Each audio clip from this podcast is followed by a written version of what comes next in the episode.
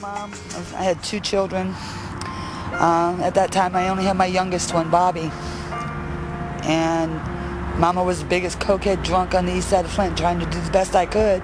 Went from one abusive relation, well, 16 year marriage, 15 years I was beat every day. I was came to Flint to start my life over again, and I got into another abusive situation that turned me on to cocaine and alcohol, and it was just it was tough because every money I made I went on drugs or drinking or whatever I could to make myself numb because that's what I wanted. Gonna cry. Well, a friend of mine asked me to come to a convoy of hope. Asked me to come and bring Bobby, who's my 12-year-old now, to come and have a good time, get some free food. It's like, free food, cool. And then Bobby could have something to do because I still tried to be a good mom. So we went. And I just went for the food. I had people trying to pull me over this way and pull me over that way. And I didn't want to have nothing to do with it because it's like, God don't love me. How can he love me and let me go through something like this? What I was going through. And then a pastor, Gene Warren, asked me to come from Church on the Rock, asked me to come to church one day, asked me if I knew God, knew Christ, knew Jesus, that he loved me. Now, nobody loved me. I didn't even love me. So I just continued. I walked away. I continued walking through, got to the prayer areas. I go, oh God, here we go, more Bible thumping. And the Church on the Rock ladies were there giving the groceries away. And somewhere around there, pastor must have talked to them or something and said that to get her, to get her. And I saw love from women that I've never seen before. They just wrapped their arms of love around me wanted to hold me. About two weeks later, about two months later, I wanted more of that love. I wanted to feel that all the time because it was something I never felt. So I ended up going to the church on the rock and I talked to the young lady there, Sharon, and it was, it was a Tuesday afternoon. I went there. I had been crying for two months. My heart was bleeding, crying, because I knew I had to do something different. She said, well, you want to invite Jesus into your life? It's like, yeah. And because of Convoy of Hope, that one day me coming there, the change in my life was just so dramatic. It's, I'm a totally different person now.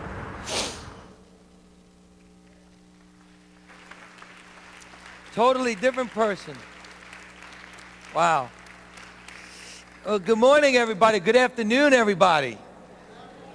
How is everybody doing this, this afternoon? It's good to be back home. Uh, my wife and I, Lisa, we went on a trip for a couple of days. Uh, she was celebrating a birthday, and uh, so we, we took a couple of days, and then I went to a conference. I went to a church planters conference, and I tell you what, life-changing. I was so so great. It's so wonderful when you can go somewhere. Actually, I was sitting in the balcony. There was 7,000, 5, 7,000 people. And, and, um, and we just began to worship the Lord. And, and it was so cool. I said, God, I don't have to lead anything. I don't have to be in charge of anything. All I need is me and you, Daddy. Hallelujah. And it was just so good being able to soak in the worship and uh, be, be able to really focus on God. And, and uh, it, it's, it's a wonderful thing to be able to do that. Well, we've been talking about a reawakening, a reawakening and starting, it started in, on Easter when we talked about a reawakening of hope and how uh, we have seen, listen to me, in the last three, four weeks, we have seen over, well over 125 people come to give their lives to Christ or get right with the Lord. Somebody say amen. It's just awesome, man. Last service, you know, the, the, the altar was full of people. And uh, one of the cool things, three, four young ladies came and gave their lives to the Lord. And, um, and I just love when young people give their lives to the Lord. Such potential, amen? Such potential. And um, so we've been talking about an awakening of hope, an awakening of love. Pastor Henry obviously always does an awesome job. And last week he talked about a love awakening. And the week before that we talked about a faith awakening. Now listen to me. I'm praying today, this afternoon, that you will experience a compassion awakening. I'm praying that somehow, some way in your heart, God will speak to you about compassion and that something will be awakened in your spirit so that you will never, ever be the same again. That you will make a commitment to being a person of compassion. Come on, pray with me right now. Father, in the name of Jesus, I pray you would awaken our hearts to compassion, Father. I ask, oh God, that you would do a work in this place in the name of Jesus. I pray. And everyone said, she's 24 years old. The year is 1964. She's got her whole life ahead of her. On one night, she just decided that she was going to stay out a little later. She gets home at 3.30 a.m. She gets out of her car, and as she's walking just 100 feet to her apartment building, someone jumps out and stabs her. She screams out, I'm stabbed! Somebody help me! Please, somebody help me! And the lights go on in her apartment building. The people look out the window, they shut the lights, and they go back to sleep. The man is scared for a moment because he thinks somebody's going to come, but no one comes. And so he comes back and stabs her a second time. She screams out, please somebody help me. I'm dying. Please somebody. The lights go on again. A man looks out his window and he says, leave that girl alone. Shuts his light and goes back to bed. She stumbles as she tries a little bit more to get to the front of her doorstep. She falls at the front of her doorstep. This lunatic sees that no one is coming to help her. He goes and rips her clothes off and rapes her and stabs her a third time. No one called the police until it was too late. There were 38 witnesses, not one, not 10, not 20, but 38 witnesses that witnessed this horrific scene. Her name is Kitty Genovese. As a result of this, there's a book that's written called The Bystander Syndrome, in which people actually would walk by, actually close their lights in fear, not wanting to get involved. This week, as I was preparing for this sermon, I went on YouTube and I began to research a little bit about the bystander syndrome. And I watched the video in horror as I even began to question in my own self, what would I do if I was confronted with that divine opportunity to do something to help someone else? And as I watched this video, it was a video of an actor, someone who was pretending to be ill, someone who was pretending to be injured. And he was laying on the side of this office building and he was crying, please, somebody help me. And one by one, those people passed him by. One by one, they turned their head and they looked the other way. And I thought to myself, there's probably in that massive crowd of people that walked by that man, there was probably someone who was a churchgoer. There was somebody who went to church every single Sunday in their life. Somebody who was a Sunday school teacher. Somebody who was involved in a small group. And yet they walked by that man who was pretending to be ill or injured. Well, he had jeans on and sneakers on and everyone walked by him. Well, now this time they put a suit on him. And the same men that had suits on, they ran over to him to help him. And it showed me something that in this world there is a great injustice and, and, and, and, a great inequality when it comes to reaching out and helping people. But you might say today, what was wrong with those people? Why didn't they respond? But I'm here to tell you today that the world is laughing at the church. I'm going to say it again the world is laughing at our churches. I'm going to tell you why. Because the world sees us as a group of people who gather together on Sunday morning and we have our holy huddles. We get together and we talk about the love of God and we hear preaching about the love of God and we hear preaching about compassion and we hear preaching about missions and we hear preaching about loving God and loving our neighbors and we go home and we pass by divine opportunities that hit us smack in the face every day of our life. Well, I want to tell you that I'm a very busy man. That's the truth. I'm really busy because I have three daughters, two teenagers, a young adult, two female dogs, a mother-in-law, and a wife in one home. I'm a very busy man. And if I just stopped at that, you would say to me, he's a very busy man. But on top of all of that, you know, I went to a church planters conference because God has laid it on my heart to help church planters, to help people plant other churches. And so we've got a number of churches on Long Island that have come out of our church. And so on a daily basis, I pray and I'm always on a weekly basis available to these church planters so that I can mentor them and counsel with them and help their churches to grow and come alongside of them. And today, I'm not just a father planting churches, but I'm a grandfather today because two of those churches have now also planted their own churches. Come on, somebody. Say amen. I'm a grandfather, 49 years old, and I'm a grandfather. And so I'm busy in fact, I was so excited after I came back from this church planters conference that I called up three church planters and I said, I want you to know that what I experienced this week, you need to experience. And I told them that I'm going to pay for their airfare. I'm going to pay for their conference fee. I'm going to pay for their hotel fee because I'm going to send them to this conference so that they can be refreshed and trained. And so I've got that on my plate as well. And then we've got a wonderful growing church and we, we support 85 different missionaries and works around the world and at home. I'm a very busy person. I'm not saying that to make you feel bad, but a couple of months ago, God came knocking on my door again, and he said, I've got another task for you. I said, God, my plate is full. And God said, no, I want you to do this.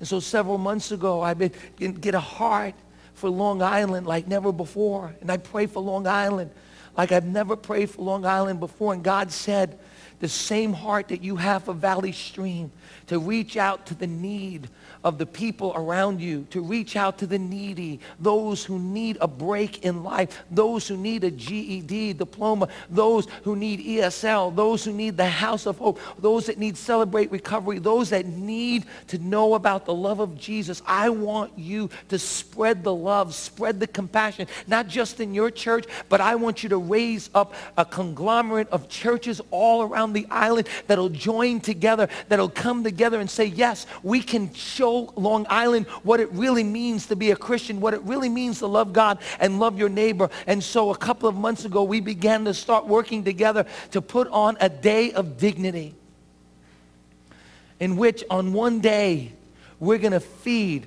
and help seven to 10,000 people on one day.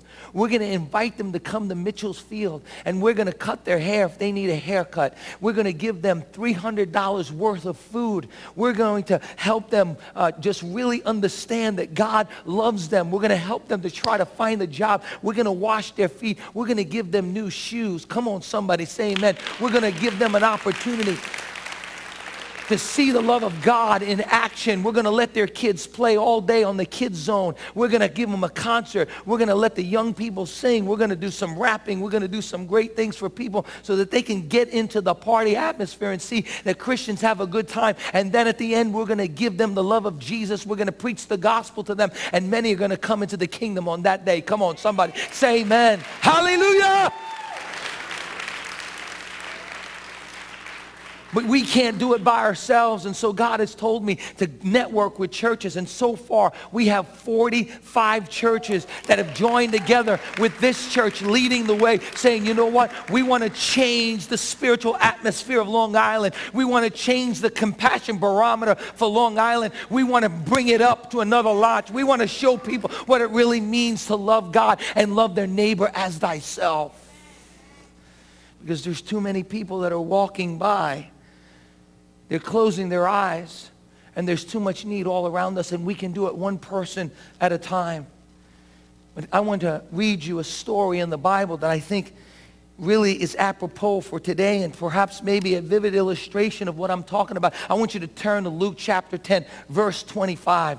Luke chapter 10, verse 25. And, and this is a story of a Kitty Genovese this is a story of a person who needed someone to stop. This is a story about someone who was being tested to see whether or not that Christianity was really true and real.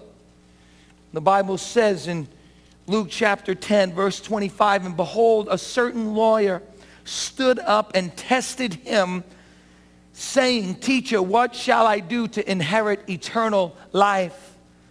Now, here's a lawyer. Now, this is not a lawyer like we think of a lawyer today, a lawyer that perhaps, perhaps maybe helps us with a lawsuit. This is not that kind of a lawyer. This was a young lawyer, and what he did was study the law of the Old Testament. He studied the laws of the Bible. And he studied about the interpretation of those laws. You see, back then we had what was called the Talmud. The Pentateuch were the five first books of the Bible, and the Talmud was taking those books of the Bible and it was writing understanding, it was writing interpretations of what the law said. Why did God give us the law? What was the law for? And unfortunately, so often the people of Israel, they would find the law, the pure law of God. And what they would do is they'd add a law to that law and another law to that law and so on and so on. They would actually put a fence around that law to protect the law. So they'd have one law, love the Lord your God with all your heart. And they'd say, this is what God meant by it. And they'd set up another law and another law and another law. That's why Jesus said that by searching the scriptures and by putting all these laws into place, you're actually keeping people from the kingdom of God. And this lawyer, he didn't want to know about eternal life. He didn't want to know about how to get to heaven. He didn't really want to know about pleasing God and what did God really want for his life. What this young lawyer wanted to do is he wanted to test Jesus. He wanted to see if Jesus really knew what he was saying. He was a wise guy. That's what he was. He was a wise guy. He was trying to catch Jesus in a half truth. He was trying to prove that this Jesus wasn't who he really said he was. He was trying to show off and show up Jesus. But you know, I got to tell you something. The truth is, if Jesus showed up in our church, some of us wouldn't like him. The truth is, if Jesus showed up in most churches, they'd kick him out of the church. Why? Because Jesus didn't play games. Jesus cut to the chase. Jesus went to the heart of the law. Jesus always told the truth. Jesus always offended people. He offended the Pharisees. He offended the lawyers of that day. Why? Because he was going to cut to the chase. And notice what Jesus says. He gets right down to the basic of what God really meant. Notice what he says. What is written in the law? What is your reading of it? In other words, what's your interpretation of this wise guy? You know, what's your interpretation of this law? And what does the lawyer say? He's got the right answer with the wrong attitude. I said he's got the right answer with the wrong attitude. He's religious. He comes to church. He knows the law of God. He knows the Ten Commandments, but his heart is far from God. And notice what he says. So he answered and said, You shall love the Lord your God with all your heart, with all your soul, with all your strength, with all your mind, and your neighbor as yourself. And Jesus says, You got it, wise guy. Now go and do what you just told me was God's heart. Go and do it. That's what Jesus said. And notice the wise guy's not through yet. Come with me, if you would, to Luke chapter 10, verse 29. But he wanted to justify himself. He's not stopping this wise guy. He's not getting the picture. He's not understanding that Jesus is trying to show him the right way, that the, the attitude of your heart is going to determine the altitude of your compassion in your life. And so the Bible says he wants to justify himself. So he said to Jesus, and who by chance is my neighbor? Why did he say that? Because this Jewish lawyer lived in a really nice Jewish neighborhood. No, there's nothing wrong with Jewish neighborhoods. I happen to live in one. I live in Oceanside. I'm the token Gentile of the block. And the truth is, I'm so glad God put me there because I am sharing the love of God with my neighbors, with my Jewish neighbors. Hallelujah. I am praying that the God of Israel will show them that he's the Messiah. Come on, somebody. But he lived in this nice suburban middle class Jewish neighborhood. And he was feeling good about himself. You know why he was feeling good about himself? Because he was nice to his other Jewish neighbor. They'd come and have barbecues together. They'd have matzah fazul together. They were having a good time together. And he was nice. He'd shovel his snow at times. He was good to his Jewish neighbor. Oh, after all, after all, the truth is that the Jews did stay together. They stuck together. In fact, they believed that that's what God told them to do. Stick together. Don't let anybody else in. God never said that. But that's what they believed. They believed that they would be a community unto themselves. And he was doing a really good job when it came to loving his Jewish neighbor. But here comes Jesus with a story. He's always got a story, doesn't he? He said, let me tell you a story. Now, some people call this a parable. I don't think Jesus was calling this a parable.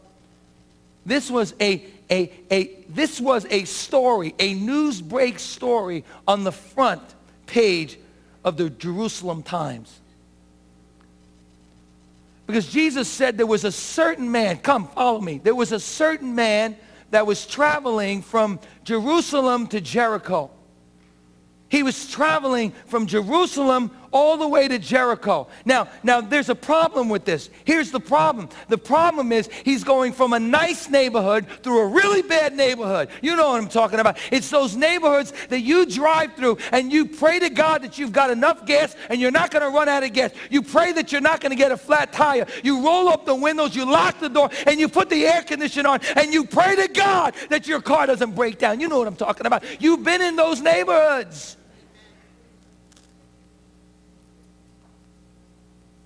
And the Bible says a certain man. Now, Jesus calls him a certain man, but he's a Jew. He's one of his buddies, the lawyer's buddies. He says, one of your buddies, he was traveling in the bad part of town. In fact, this part of town was so bad that they actually called the road from Jerusalem to Jericho the Bloody Way. Because there were a lot of gunshots. There were a lot of kids that were shot in the crossfire.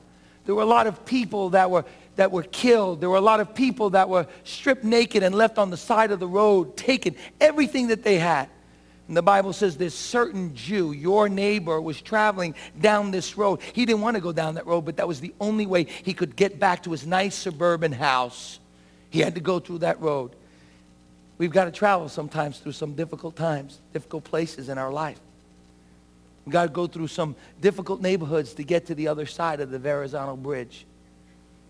And the Bible says that while he was traveling on the treacherous, very steep, very dangerous road from Jerusalem to Jericho, was very known for being a very dangerous place because, because thieves and hoodlums could, could hide out and catch someone unaware and jump them and mug them and take what they had. And the Bible says while he was traveling, he was surprised and they jumped on him. And look what it says here. And it said, and he fell among thieves who stripped him of his clothes, wounded him, and departed, leaving him half dead. Look at me. Listen to me. Life has a way of stripping people of their dignity, of stripping people of their hope of stripping people of love in their heart, of stripping people of faith. Life has a way of stripping people of self-confidence and put on top of that, people themselves have a way of rejecting people and hurting people and bruising people and wounding people. And I want you to know there's a whole lot of those people walking around all around us. They're bleeding. They're desperate on the inside. They're dying on the inside. They're living on the outside. It looks like everything's okay on the outside, but in the inside, they're dying and they're crying out and they're saying, I've been stabbed by life. I've been been wounded by life, and I need somebody to open their life and come downstairs and touch me and help me. But so often the church closes its lights and doesn't want to get involved. This man was left half dead. Oh, but there's hope. There's hope in the story. Look what happens. The Bible says that now by chance, a certain priest, he didn't name names, a certain Jewish priest was traveling down the same road from Jerusalem to Jericho. And notice what it says. It says, the priest was traveling and came down the road, and when he saw him, he passed by on the other side. Wow. This is a priest. This is a Jewish priest. Now, now there's a lot of theologians that have actually given this guy a pass. I'll tell you why. Because they have said, well, a priest was not allowed to go near a dead body and go into the temple and do his temple duties because he would have been defiled. Here's the problem with that. He wasn't going from Jericho to Jerusalem. He was going from Jerusalem to Jericho. He had already been in the temple. He had already washed his hands. He had already gone into the holy place. He'd already encountered a living God. He'd already heard the living God speak to him and tell him, You're responsible to teach the people how to love me and how to love their neighbors. You're responsible to teach people how to reach out to the desperate, the hungry, and the hurting. Didn't God say that in Isaiah chapter 58? He said, True religion is that we would take care of the, the homeless and the poor and the needy. He says, You fast and you pray, you have your religious observances, and yet you don't even see the opportunities that are by every single day of your life. There is someone that you're passing by. There's a divine opportunity to show the compassion and the love of God to your neighbor. And who is my neighbor? Anyone I can touch with the love of God. Anyone I can minister to and help is my neighbor. Doesn't matter if they live next door or around the world. That's the one thing about the, the, this global world that we live in today, that we can help people cross the world. And Jesus says, My neighbor is anyone that I can minister to and show the love of God in a tangible way. But this priest, he was a very religious man. Let me tell you something. Look at me. This is going to be a shocking statement. You could put it on Facebook and give me the credit. Let me tell you, religion can be one of the greatest enemies of compassion. I'm going to say it again. Religion can be one of the greatest enemies of compassion. Because we can get so busy being religious that we miss the divine opportunities that God puts in front of us every day. We come to church we have our holy huddles. We talk about how God is love and how we love God and how we love each other and we, we worship the Lord and, and the worship is glorious and it's powerful. We worship on Sunday, on Monday we go to small group, on Tuesday we go to prayer meeting, on Wednesday we go to Bible study, on Thursday we hang out with our Christian buddies, on Friday we come back the prayer meeting. On Saturday, we spend some time with our family, and then we do it all over again. And we miss the opportunity to love our neighbor as ourselves because we've become too religious. We've become so religious. We've become so heavenly minded. We're no earthly good. Because all we're thinking about is religion. And James says true religion. The Apostle James says true religion is to make sure that when you see a widow and she's in real need, that you take care of her needs. When you see an orphan and he needs food, you feed him. He said, what good is it if you say that you have faith and you have religion, but when you see somebody that needs food or clothing, you say, be warm, be fed, be blessed, and you go your way without meeting their need. He said, true religion is action. He says, you have faith, show me your faith through the things that you do on a practical basis when it comes to minister to the poor and the needy all around you. Oh, but there's still hope. There's hope. A Levi's on his way. Notice what it says in Luke chapter 10, verse 32. Likewise, a Levite, when he arrived at the place, he came and looked and passed by on the other side. Well, at least he didn't start out on the other side. At least he came over. I can see this Levite who was in charge of leading people in worship. The priest was in charge of representing the people to God and God to the people. And the Levite was there to be responsible to help people, encourage people to worship the living God. He was the choir director in the church. He sees the man bleeding and dying, half dead. And he hears the man, please help me, somebody, please help me. And he comes and he looks at the man and he walks away. Oh, the church is so good at looking at the need. We come to church, we watch the videos of the poor all around us. And you know, the truth is, we see so much poverty around us, so much need. We become overwhelmed by the need because we don't realize that God isn't telling you and I to save the world. He's telling us to help the person next door. He's telling us to do the part that we can do to help one person. I'm reminded of that story. You've heard me say it. Let me say it again. Please forgive me for being repetitive. But the story of the, the old man that was on the seashore. And there were all these sea, these, these starfish that, that came to, uh, the, to, to, onto, the, onto the shore. And there was just this epidemic of starfish that were actually being washed up on the shore. And this old man, he was picking up each and every starfish that he could find, and there were hundreds, thousands of starfish uh, on the seashore. But he'd take one, he'd wipe it a little bit, he'd say a prayer, and he'd throw it in the water. Take another one, wipe it off, and throw it in the water. Take another one. And there were so many. I mean, there were hundreds, thousands of them. And this one young wise guy came over to the old man and he said, Old man, you're a fool.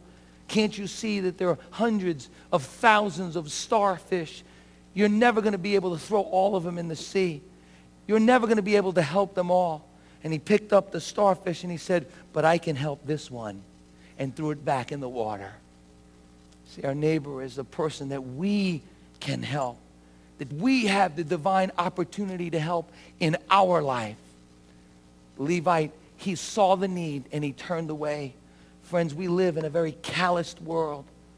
We live in a world that has seen all the pictures. We've heard all the stories. And yet we turn away because we want to preserve our own life. Listen to me. You can write this down. Here's another radical statement. Self-preservation is the second worst enemy of compassion. Let me tell you something. There will be more religious people in hell than atheists. Because Jesus said, I was hungry and you didn't feed me? When did I see you hungry? When did I see you naked? Jesus said the true understanding of religion, the true understanding of worship and loving God is loving God with all your heart and translating it into helping other people. Let me tell you something. Self-preservation is the greatest, one of the greatest enemies of compassion. But if I do this, how is this going to affect my family? If I write this check out, how is it going to affect my finances? If I go over and I linger too long, I might get mugged myself. And how many of us, because of fear, because we're afraid of rejection, because we're afraid that we're going to lose something, that we're going to have to sacrifice something, we don't reach out and touch somebody in need. Oh, but there's still hope. The Levite goes his other way because he's got, he's got to make sure that the choir has what they need. He's got to make sure that the song list is good for the service on Sunday morning, but there's someone else. Jesus says, and then a Samaritan man. Oh, that's important. I'm going to tell you why that's important. Because the Samaritans were hated by the Jews. Jews did not associate, a pure Jew did not associate with a Samaritan. Why? Because a Samaritan was a half-breed. A Samaritan was one that intermarried with a Jew, a pagan with a Jew, a Gentile with a Jew. They were considered outcasts. They were on the other side of the tracks. They were in those tough cities. And this man was despised by the Jewish lawyer. And Jesus says there was a certain Samaritan who was traveling down the bloody walk. I don't know. Maybe he was a pimp. Maybe he was a drug dealer. Maybe he was a nice guy, but he was just on the wrong side of the tracks. He was a Samaritan. He was an outcast. He was an untouchable. Just like the woman at the well in which Jesus passes right through Samaria. He could have gone another way, but Jesus walks through that road to meet that woman and speak into her life. He wasn't supposed to speak to her for two reasons. She was a woman and she was a Samaritan. And Jews do not speak to Samaritans. And in this story, this Samaritan, this outcast, I don't know, maybe he had a hoodie on. He was a hood. Lum. But the Bible says that as he passes by, listen to me, look at me, he's moved with compassion. He's moved with compassion. The Greek word for compassion, it's a compound word. Two words put together, compassion. The come part of it means that we come alongside of. In the Greek, it means to actually come alongside of. And the passion part is translated into sympathy or empathy, feeling what another person feels, understanding what another person has gone through, feeling the pain of another person. He was moved with compassion. Why? Because maybe at one time he was on that side of the road. Maybe at one time he was bleeding and dying. Maybe one time he was in a place where he was desperate and he needed somebody to reach out to him and somebody reached out to him and he understood the feeling, the hollowness, the emptiness in his soul. Whatever it was, he was able to associate with that man. He was able to say, I feel the pain of that man. That's exactly what Jesus did for us. Bible says that Jesus was moved with compassion and he healed blind Bartimaeus. He was moved with compassion and he reached out his hand and he blessed the people. He was moved with compassion because he saw that they were sheep without a shepherd and he ministered to them. He was moved. He came alongside of, he came down from heaven and he came alongside of us because he could feel the pain. As the word of the Lord says, we have a high priest that's been touched with the feelings of our pain, our weaknesses, our sin, even though he was sinless. He was sinless in his heart and in his life, yet he came down and he associated with us who are sinners. He was tempted in every way like us, yet he did not sin. Therefore, we can come boldly to the throne of grace and receive mercy because the nail scarred hands of Jesus is reaching down and touching us and ministering to us. The Bible says he was moved with compassion. Now, check out what he does. Even in risking his own life, he comes to the man. He kneels down. He takes some oil out of his pouch and he begins to pour oil on this man. And he begins to wipe the blood off of his body. He feels him breathing. There's still a chance. There's still time. Oh, if Kitty would have had somebody who would have said there's still time, there would have been a different story. We would have been talking about a grandmother who has grandchildren today. There was still time. He was bleeding, but there was still time for this man to be rescued. What does the good Samaritan do? He picks him up and he places him on his donkey. You know what that tells me? That tells me that this good Samaritan, he had to walk.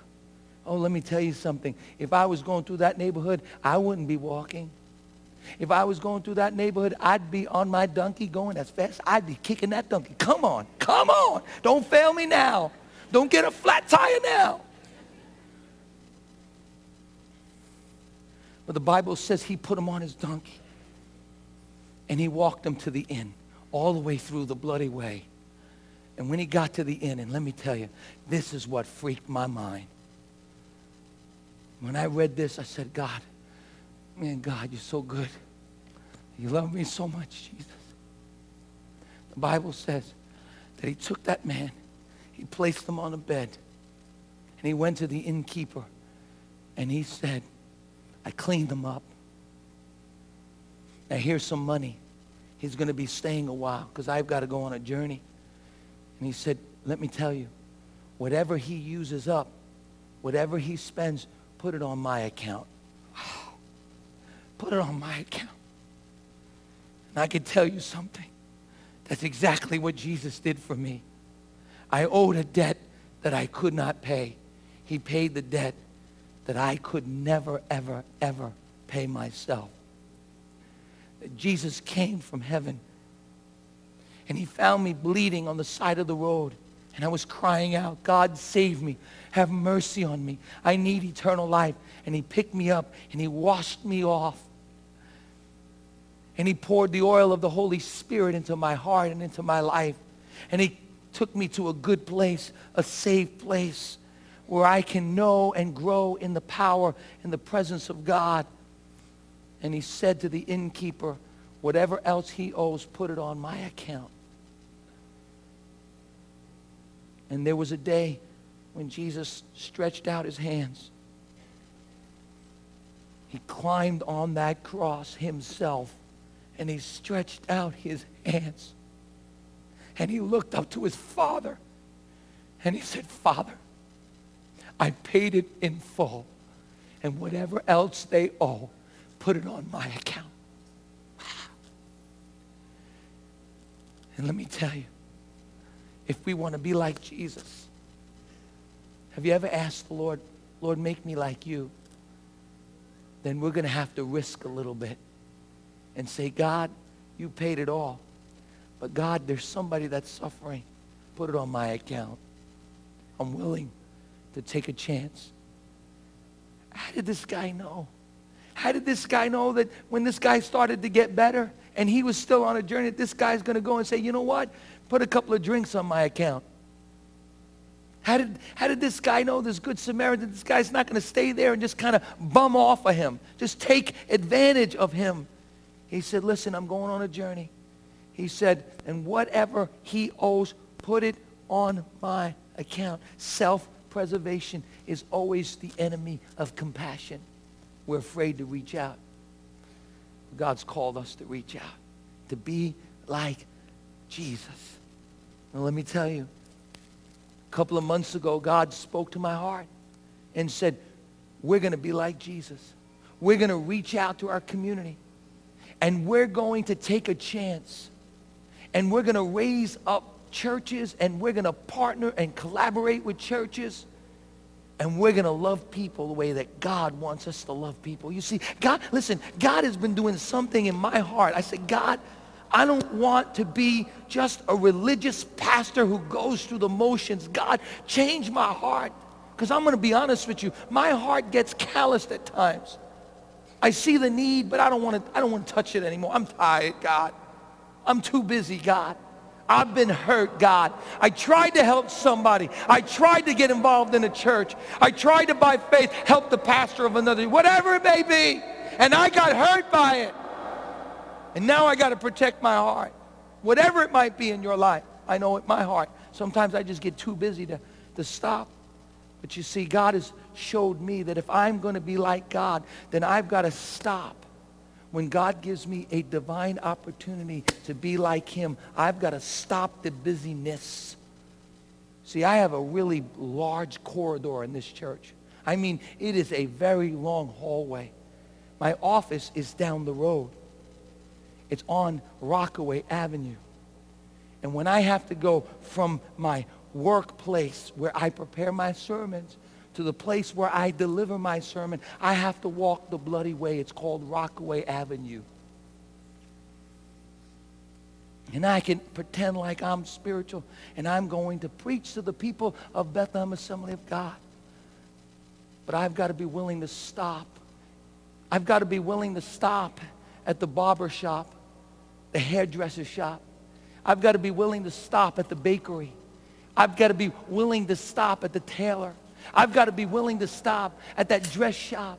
And I've got to be willing to go into that place and say, I know that on the outside you may look like you've got it all together, but you need Jesus. And I've got to be willing to stop and take that divine moment to build a relationship with these people on the bloody way so that I can help them to come to Christ. Let me tell you a cool story. I don't know if he's here this morning, but my friend who owns a, a hairdressing shop down the road, the Bloody Way, I've been visiting with him for the last couple of years. God speaks to him. I go in there and talk to him about the New York Yankees. Talk to him about the Jets. Just get to know the young man because I want to work in his life. Take your time. Don't be pushy. Don't ram it down his throat. Just love him the way that I would love him.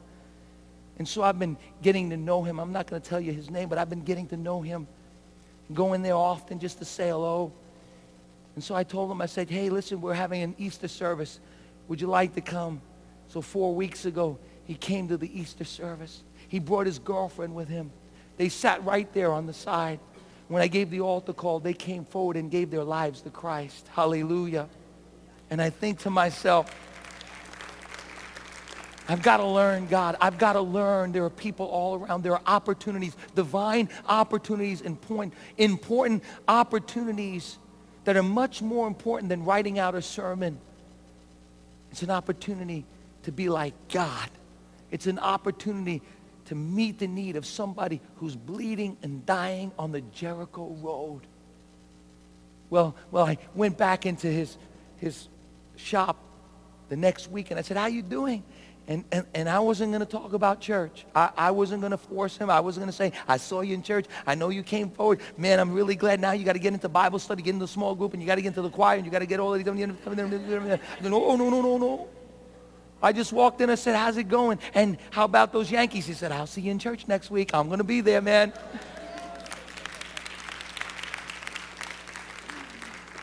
I'm going to tell you, God's been teaching me. It's more important to love people than it is to pretend to be religious. Because that's the heart of God. And let me, let me share with you that we've got an opportunity that we are going to start a movement on Long Island. That when, when June 9th comes and there are seven to 10,000 people there and there are 45 to 50 churches gathering together and Channel 12 News, Channel 7 News comes and they stick a microphone in one of the pastor's faces and say, why do you do this? The pastor's going to say, because this, my friend, is true Christianity. This, my friend, is truly the love of God in demonstration. You want to see Jesus? This is Jesus. You want to see religion? This is religion. You want to see God at his finest hour? This is God at his finest hour. You want to see God at work? Go in the tent where they're washing people's feet and giving them free shoes. Go in the tent where they're giving food out. Go in the tent where they're cutting hair. Go in the tent where they're helping people find the job. Go in the tent where they're leading people to know Christ as their Savior. That's God. That's the church's finest hour. Come on, somebody say amen. Glory to God.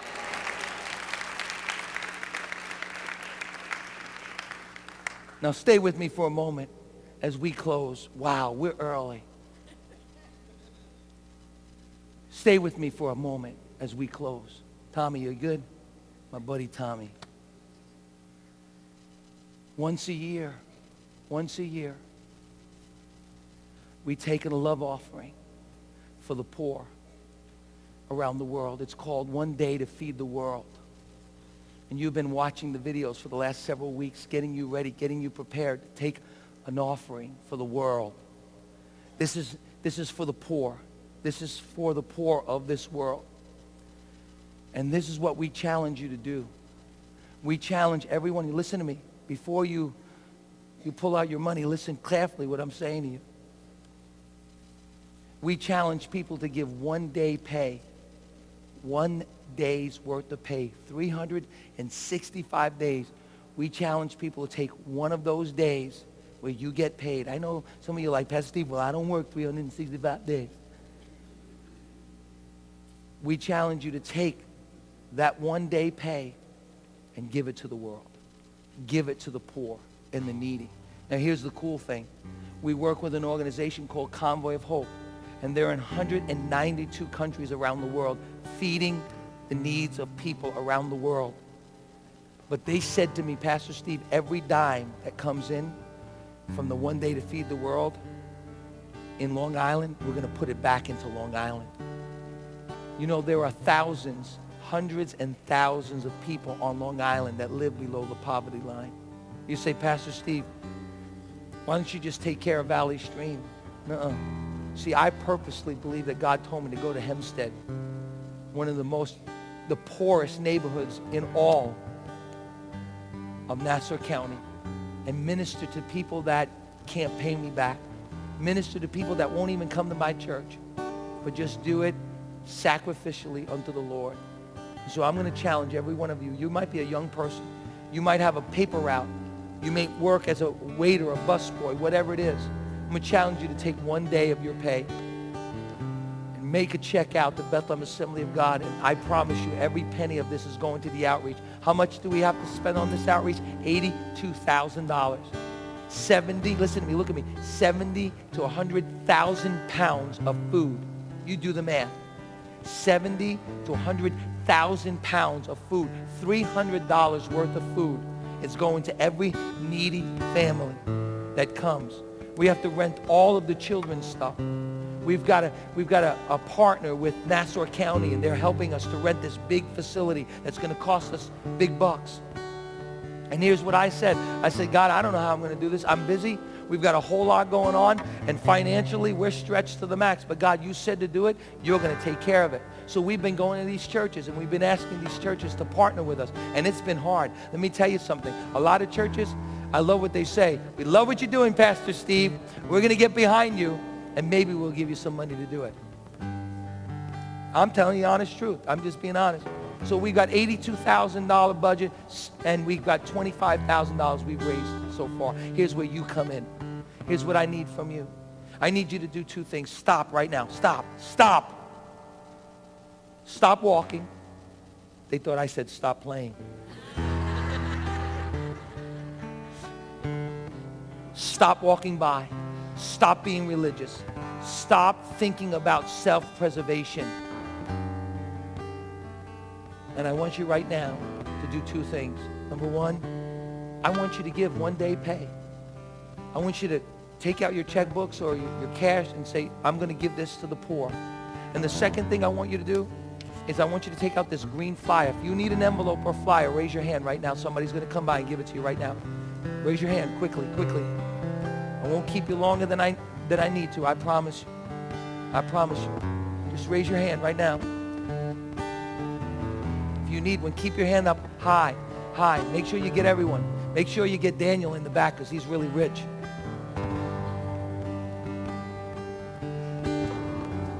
Keep your hand up. Keep your hand up. Keep your hand up. Anybody else, you need one.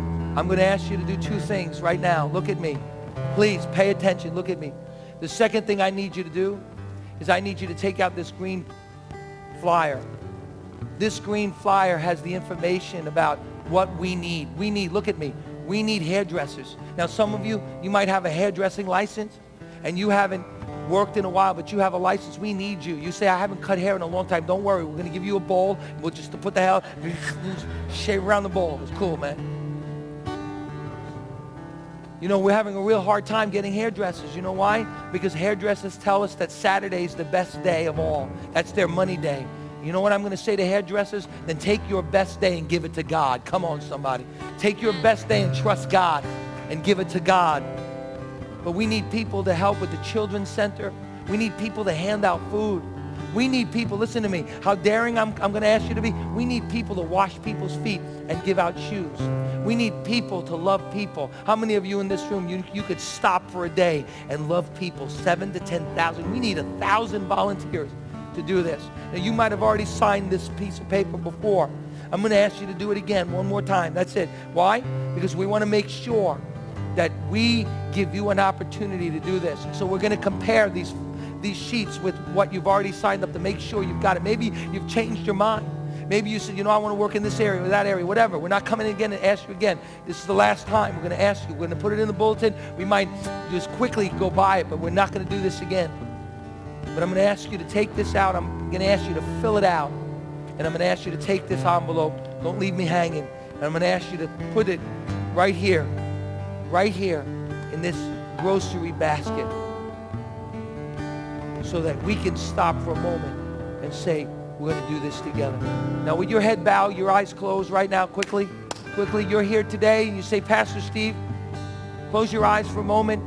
You're going to get a chance to fill that out. You're going to get a chance to to fill it out in a moment, but let me tell you, there's somebody in this room right now. Listen to me. There's somebody in this room right now that you're bleeding and dying, and I'm going to stop the service, and I'm going to stop what I'm doing. I'm going to stop collecting money, and I'm going to stop collecting volunteers, and I'm going to stop for you right now because you don't know for sure. You're not 100% sure that if you died today, you'd go to heaven. And you need God to come into your life. You need to be forgiven of your sins. If that's you today, you say, Pastor, I'm not sure. I'm really not sure that if I died today, I'd go to heaven. And I need to get right with God. I want you to raise your hand right now, real quick. Anybody in this place, God bless you. You raise your hand and say, yes, God bless you. I see that hand.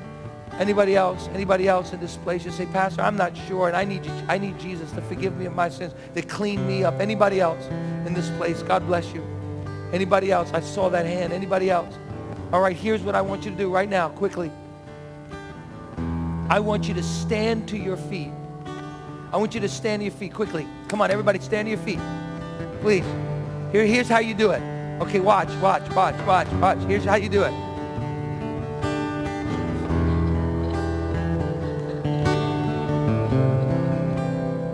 I want you to do something with me. In a moment, I want you to ask the person to the right, to the left of you. I want you to stop. And I want you to hand, I want you to extend your hand out to somebody right now. We're going to be a good Samaritan. I want you to go to the person to the right or the left of you, and I want you to ask them the question, if you died today, are you sure that you would go to heaven? If they say, I'm not sure, I want you to extend your hand and say, you know what? I'll go with you. I'll go forward with you so that we can pray together. I'll walk that road with you today so that you can get right with God. And when that person says yes or no, I want you to respond right now in a moment. Look at me. In a moment, I want you to respond. Get out of your seat. I want to personally pray for you right now. I'm going to stop the service and I'm going to pray that God would touch your life. There's some workers that want to give you some information to get